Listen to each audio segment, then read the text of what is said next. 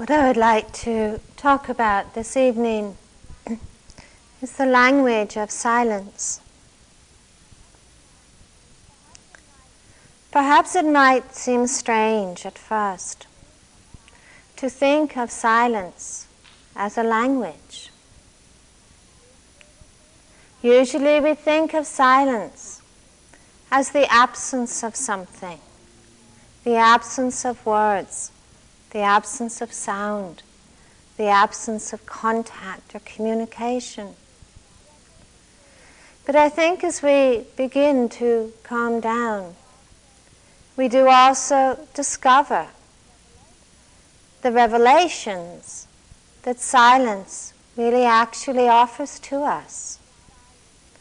That silence is not something missing, but silence is actually a fullness, a fullness of connectedness, a fullness of sensitivity, a fullness of listening. That when we really do begin to connect with what silence is, we hear so well. And we listen in ways that perhaps we've never listened in our lives before. We hear the unfolding rhythms of the world around us. We hear and listen well to our own unfolding rhythms. And there's ways in which those rhythms speak to us, which are very different than the ways of chatter and concepts and conclusions and definitions. There's ways in which we listen to those rhythms without demands, without busyness, without fear. And we discover in very real ways the language of silence. One of my favorite manifestations of the Buddha image is in Kuan Yin. And Kuan Yin translated means one who hearkens to the sounds of the universe, one who listens to the sounds of the universe. This kind of listening is not passive. It is a remarkable sensitivity, which also offers to us, of course, a real depth of understanding, of compassion, of connection, of oneness. Meditation is really about discovering the language of silence. We are encouraged to let go of our words and our concepts.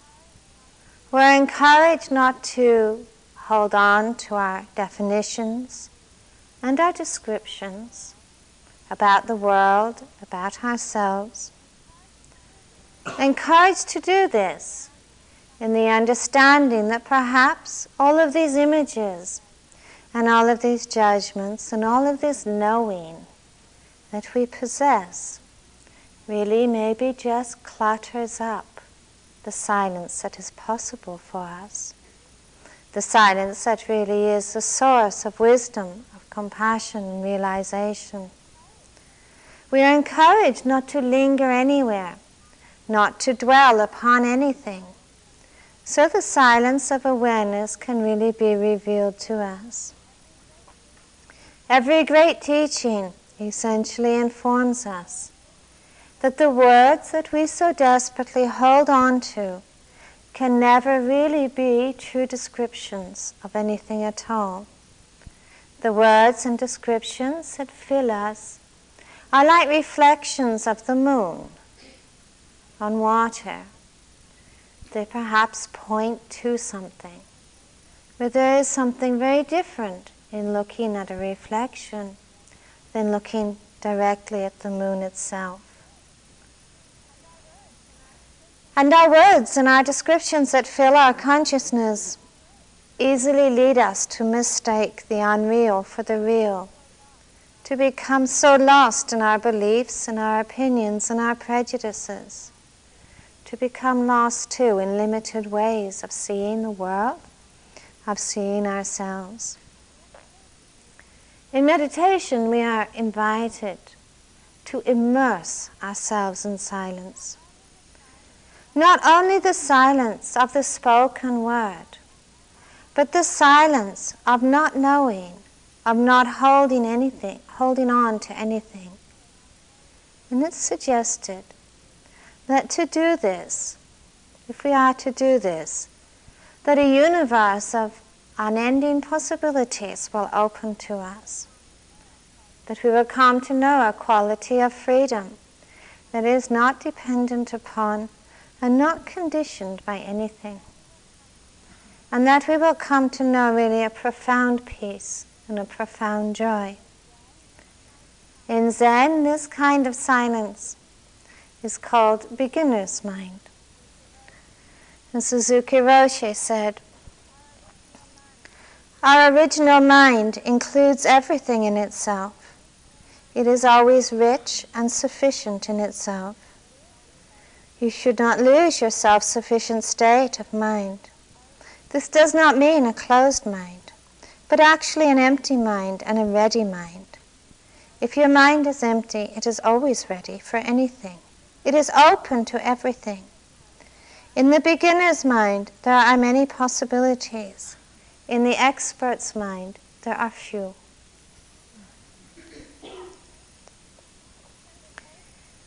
This invitation to silence, of course, is not always easy for us to embrace. Words are indeed very important to us. Words, concepts, represent to us safety. They offer to us an aura of familiarity, of the known. They appear to offer to us security and defenses. And somehow to think of being deprived of all of this is equated with fear. Because we see that our words and concepts are the stage upon which the eye dances. We think there's an ultimate security in being able to say, I am, I have and I know. And one would think that the verbal silence of a retreat would be greeted with open arms, with a welcome sigh of relief. After all, in this verbal silence of a retreat, we are relieved of the burden of asserting who we are. We're relieved of the burden of making a wonderful impression upon others and upon the world. Here, we don't have to be a sparkling personality.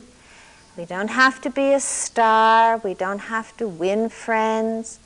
And somehow, silence you know, relieves us of that need to earn admiration. And logically, it seems, well, that would be a very joyful thing to do. And Yet our reality sometimes is very different. In the verbal silence of a retreat, what we are left with is really our kind of personal hall of mirrors. Like you have halls of mirrors in fairgrounds and carnivals, those mirrors that make you look all different, strange, distorted, tall, thin, square, all those things. And in this personal hall of mirrors of silence, it's not always flattering what we see. Sometimes we see how much actually we really rely on approval and affirmation to know who we are. Sometimes we're aware of how much we really long to assert our credentials in the world you know, I may look like an ordinary yogi, but you know, in my real life, actually, I'm a real success, you know. I can hardly wait to let you know this. we appreciate how many thoughts and how many judgments and how many images we form in this silence about other people. And it is, of course, very logical to assume that other people's minds are working in exactly the same way. But we have no way to test this. We have no way to know for sure. So we are left with our own hall of mirrors. And interesting things happen in that. We smile at someone and they look the other way. we feel devastated, rejected.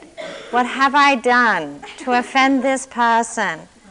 Have I got spinach on my teeth? Am I, have I done something terrible in the meditation room? What do they think of me? We look in a friendly way at our neighbor across the table as we eat our lunch, and they just seem interested in their rice. And we think, really, am I so unlovable? Is there something wrong with me? Worse things happen.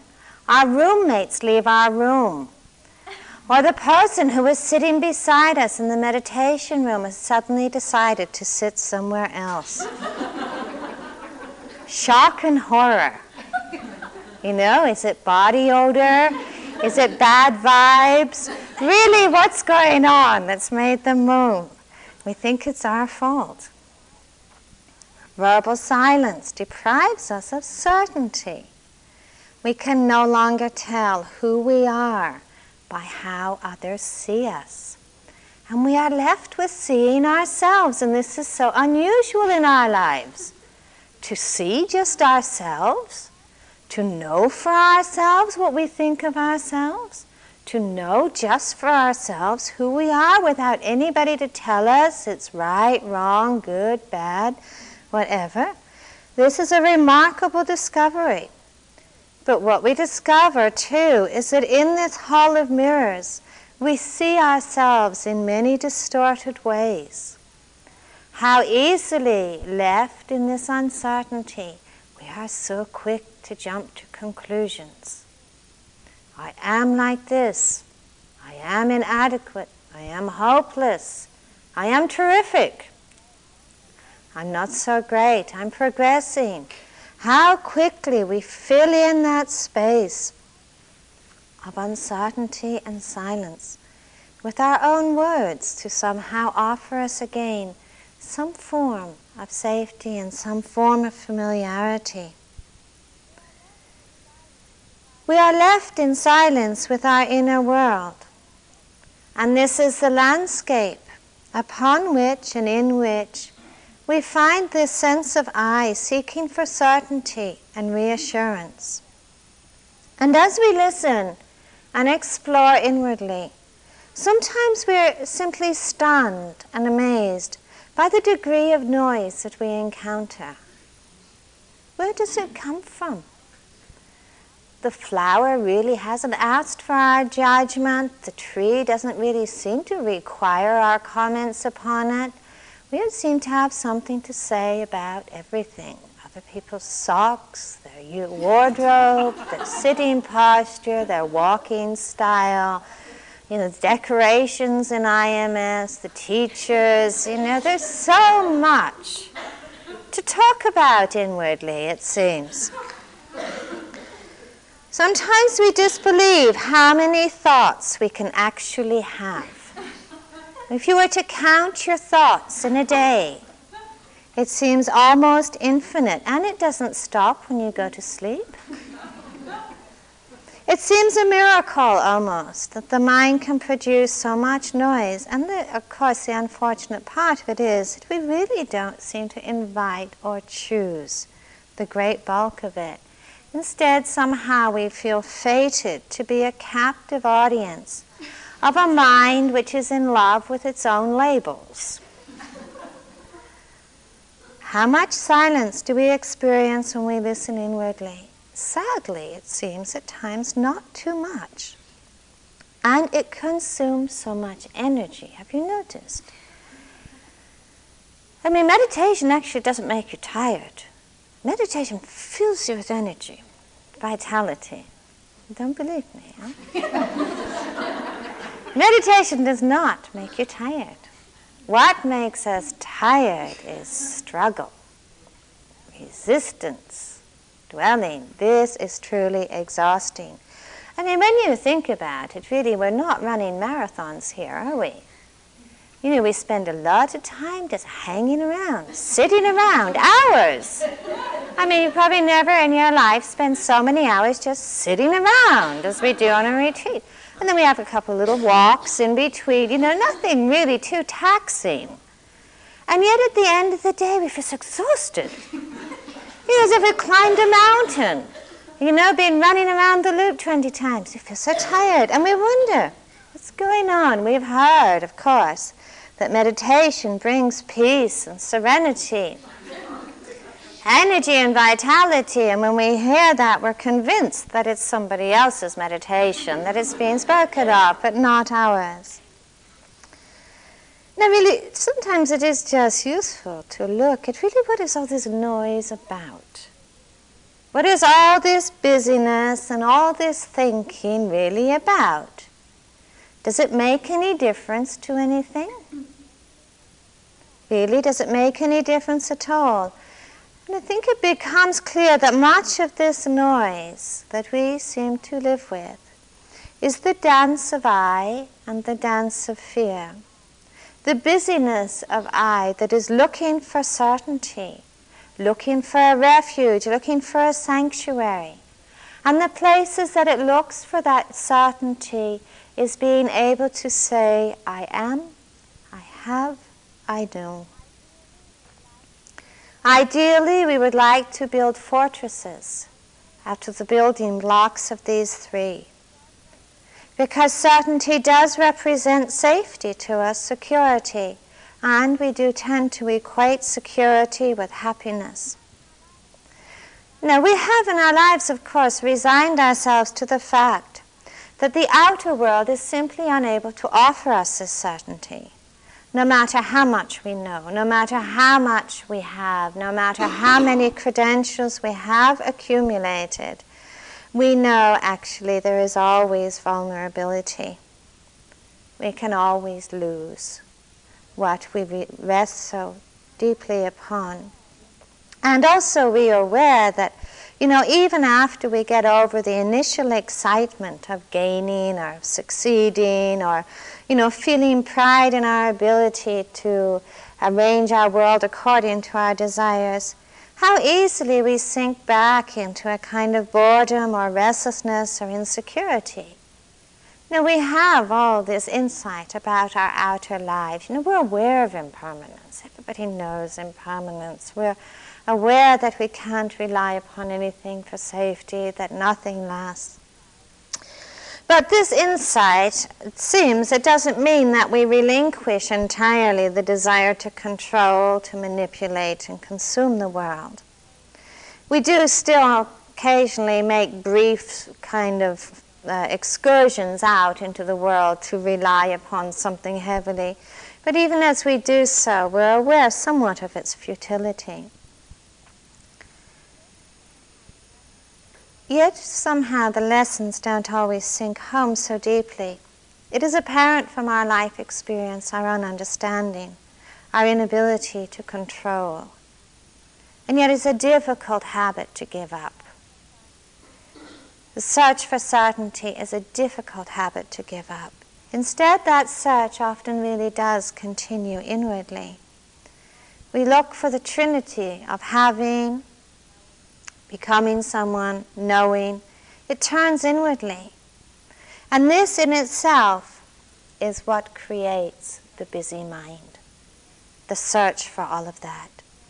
The busyness of moving towards things and moving away from things, the busyness of constructing identities, of resistance, the busyness of becoming. We come to this silence here, the silence of this path, the silence of this environment. And we are offered an invitation to let go, to explore emptiness, to know what it means to be still, to know what it means to listen. And we are invited to trust that the wisdom that we need to understand freedom, the end of fear, will emerge out of this silence and this listening. It is such a simple and it is such a wonderful invitation but to the I, it is a recipe for disaster. Because this invitation and this journey doesn't seem to offer us the certainty, the credentials, or the guarantees that we long for. So it is no wonder that we struggle. Even noise at times seems desirable. Fantasy, imagining, remembering, producing, even that noise at times seems desirable because at least we know in that noise, well, I'm doing something. I have something to be engaged in. I have something to do. Now, what is it that frightens us about silence? What is it actually that frightens us about this inner journey? I mean, look, when we look at it deeply, much of it actually seems to be frightening. This journey is a journey of the spirit. It is a journey to profound and mystical understanding and realization. And there is no way that that can be measured. There is no way that we can make demands of insight to be visible to us. And I, sense of I, longs for visibility. It longs for tangibility. It longs for more solidity that it can possess, that it can relate to, that it can define itself by. This journey offers us silence, and we crave, find ourselves craving words and descriptions and definitions because these are the marks by which we make our experience familiar. This journey is about depth, it is about movement, about wisdom, and there's no yardstick to measure it by. And I certainly longs for signposts, for measurements, and for yardsticks, because without them, how do we even know how we're doing? How do we even know if we're progressing or not? Even the path, even the path itself, is only a vehicle, it is a raft, it is a tool to be let go of at some point, a form not to be identified with. And yet we see again and again in ourselves the desire to have institutions at times, the desires to have something more solid, something that can be identified with.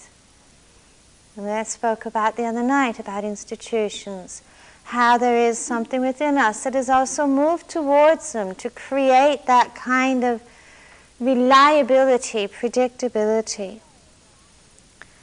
The story I'd like to read you is not about apples tonight. When the Guru sat down to worship each evening, the ashram cat would get in the way and distract the worshippers. So he asked that the cat be tied up during the evening worship. After the Guru died, the cat continued to be tied during evening worship. And when the cat expired, another cat was brought to the ashram so that it could be duly tied during evening worship. And centuries later, learned doctrines were written by the Guru's scholarly disciples on the religious significance of tying up a cat while worship is performed.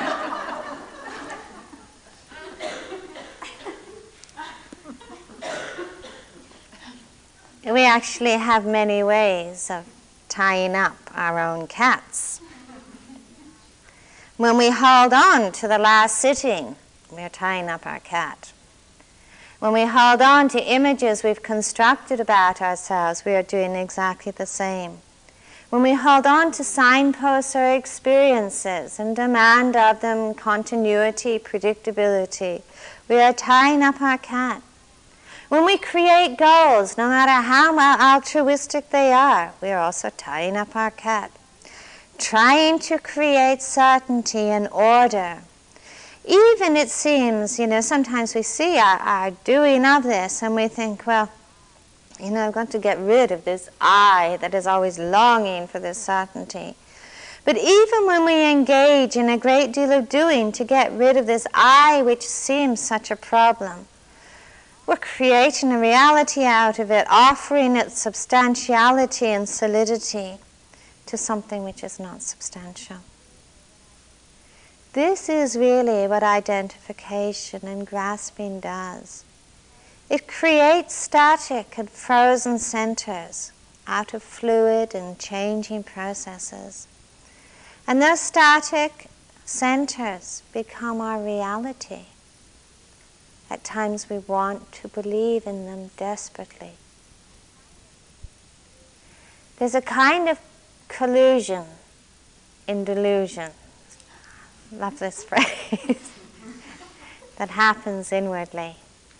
When we want to make the unreal real because it offers us security or because we're afraid of losing it, because we're afraid if we will be nothing without it.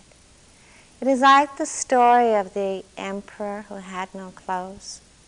You know the story about this emperor who was so vain and you know invested everything in how he looked and his appearance you know his whole life revolved around looking fine and looking like an emperor should and you know one time these two tricksters kind of clued into this delusion his his delusion about looking a way, a certain way made him into something special. And so they decided they could profit by this. And so they said to the emperor, You know, we are the finest tailors in the world. And we can make you a suit of clothes out of the finest cloth. This cloth is so fine and so special that only people who are really wise can see it. No one else can see it. Only special people can see it. And so every day they would, but they said, when we make you this suit of clothes, of course, we'd like to be paid rather handsomely. And the emperor said, of course, of course, you do this even better. You know, I'll make such a wonderful impression on the world. Go to work.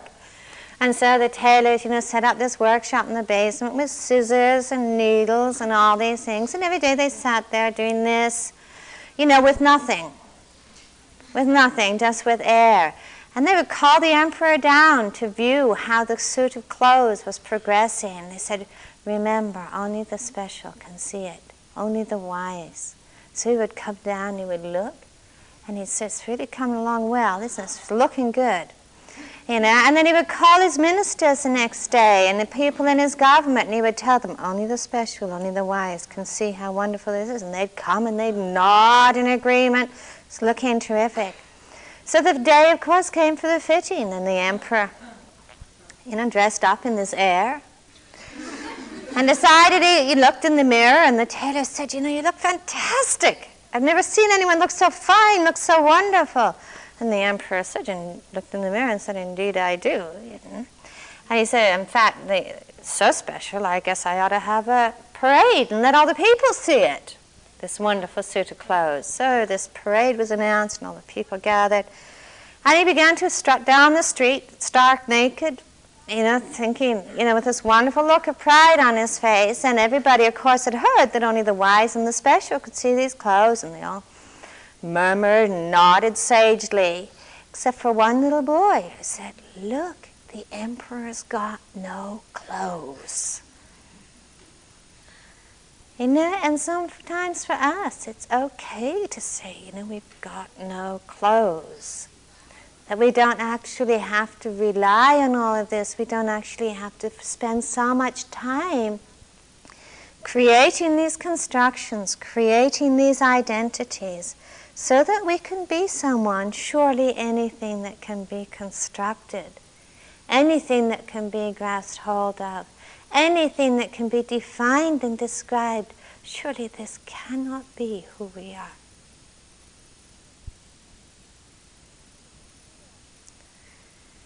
It is clear from our experience that grasping, that identification is painful. No matter how gross, no matter how subtle that grasping is, its inevitable offspring is pain. We know this.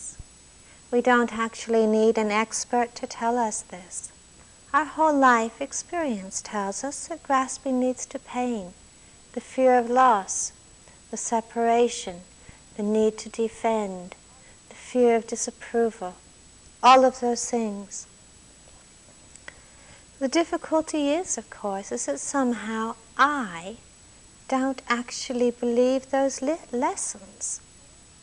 Somehow I, in a very distorted way, begins to perceive pain as pleasure.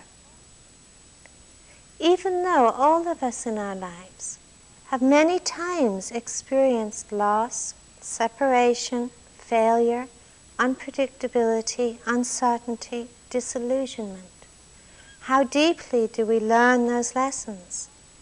Instead, sometimes what we learn is that to recover from those experiences, what we need to do is to grasp hold of something else.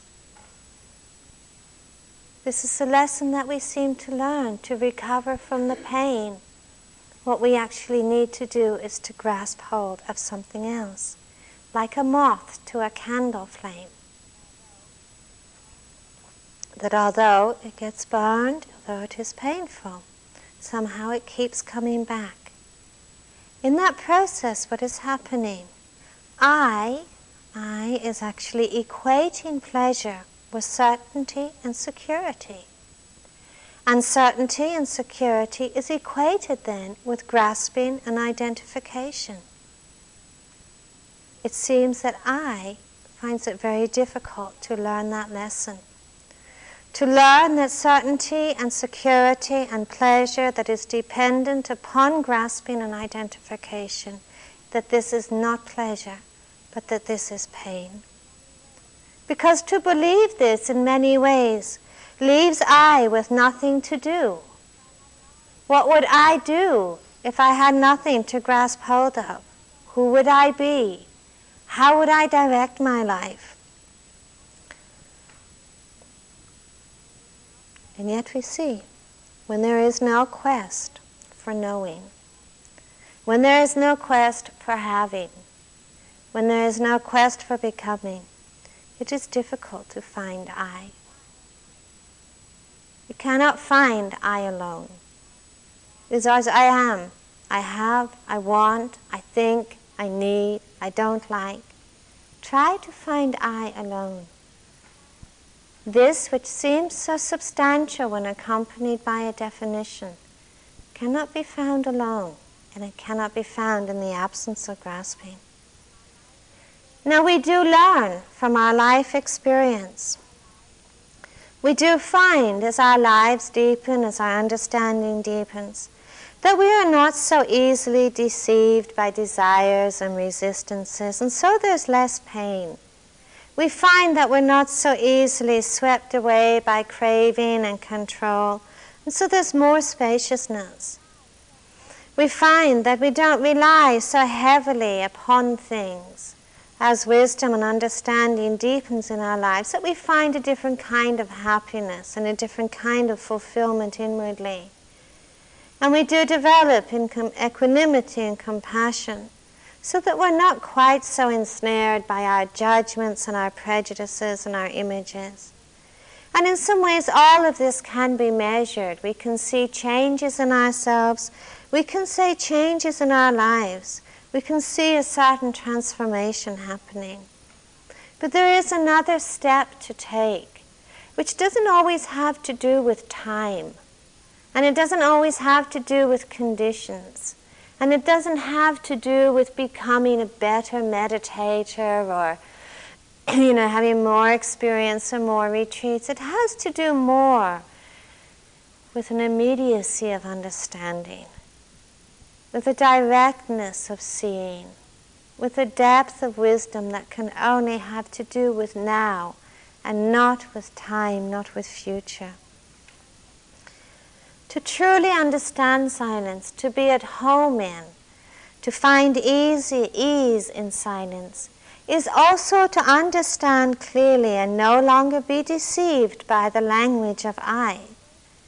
And the language of I has a very basic, very elementary vocabulary, although it produces endless words which are camouflage. It is the language of the craving for pleasure and the aversion to pain. This is what deceives us. Pleasure supports I, pain threatens I. These two actualities fuel the dance of I, create the noise, the busyness, the separation. I learns to misname pleasure and calls it happiness, but pleasure is not happiness. This basic mistake and this basic misnaming is the source of so much pain in our lives. I retreats from pain through aversion, through suppression, through distraction, through denial. That movement towards the movement of craving, the movement of aversion, is the movement that consumes so much energy. Sometimes we seek for the solution to pain in pleasure. And we can see this in our experience. When you have, fan- when you have boredom, how the mind easily switches into fantasy. When we have an unpleasant mental state, how easily we just kind of drop into strategies to fix it, to get rid of it. When we have a sense of a lack of control, how easily and quickly our minds get so busy in filling up space. We can see our reactions to the unpleasant, to the difficult. But pleasure is just pleasure, it is not happiness. And there is no lasting happiness that will be found in the realm of I am and I have and I know. And this is the only territory that the I can travel. The Buddha once said that this path is the path to happiness, and that the highest happiness is peace. Now, the peace and the happiness that the Buddha spoke of has nothing to do with the presence or the absence of the pleasant or the unpleasant. It is the peace of non clinging. It is the happiness of not grasping. Only when there is a cessation of clinging do we also cease to be conditioned by what we cling to. Only in the cessation of grasping the letting go of grasping? Do we cease to be endlessly molded by the objects, the thoughts, the mental states that arise? Only in the cessation of grasping is at the end of conditioning.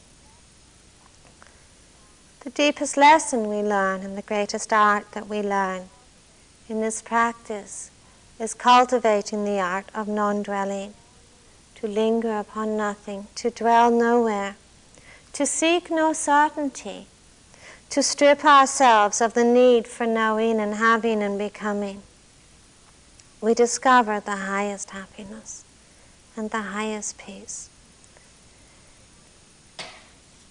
Something I just wanted to read to you. The question is asked What is non dwelling? Dwelling upon nothing means that the mind doesn't remain with good or evil, being or non being, inside or outside, emptiness or non emptiness, concentration or distraction. This dwelling upon nothing is the state to abide. Those who attain it are said to have non dwelling minds. In other words, they have Buddha minds. Non dwelling is not a point that we arrive at at some future time in the path when we're somehow more evolved or more experienced or deeper. Non dwelling is not a destination. There is nothing static about it. It is not a center. It is never frozen. It is the path it is the path, it is the journey. Every thought, every sound, every sight, every image accommodated and embraced within that non dwelling. And that non dwelling is not separate from anything. It doesn't make any distinctions. It has no prejudice. It minds not whether there is thought or whether there is not thought. It minds not whether there are images or no images. It makes no distinctions and has no prejudice. It is not separate from movement. It is not dependent upon absence. And this non dwelling is the language of silence. It is listening. It is that deep quality of presence. always possible for us, always available to us, always accessible to us. It has no preconditions. We do not have to be anyone special to cultivate the art of non dwelling. We do not have to have a history of meditation or credentials in any way. Silence asks that of none of us. Non dwelling asks that of none of us. It is an open hand, an open invitation, and an open gate. It is where we discover who we are.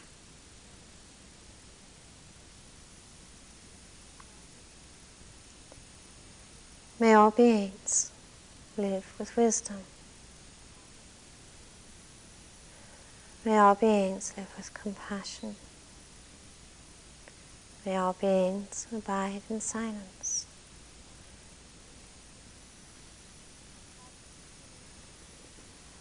We could have just two minutes quietly together.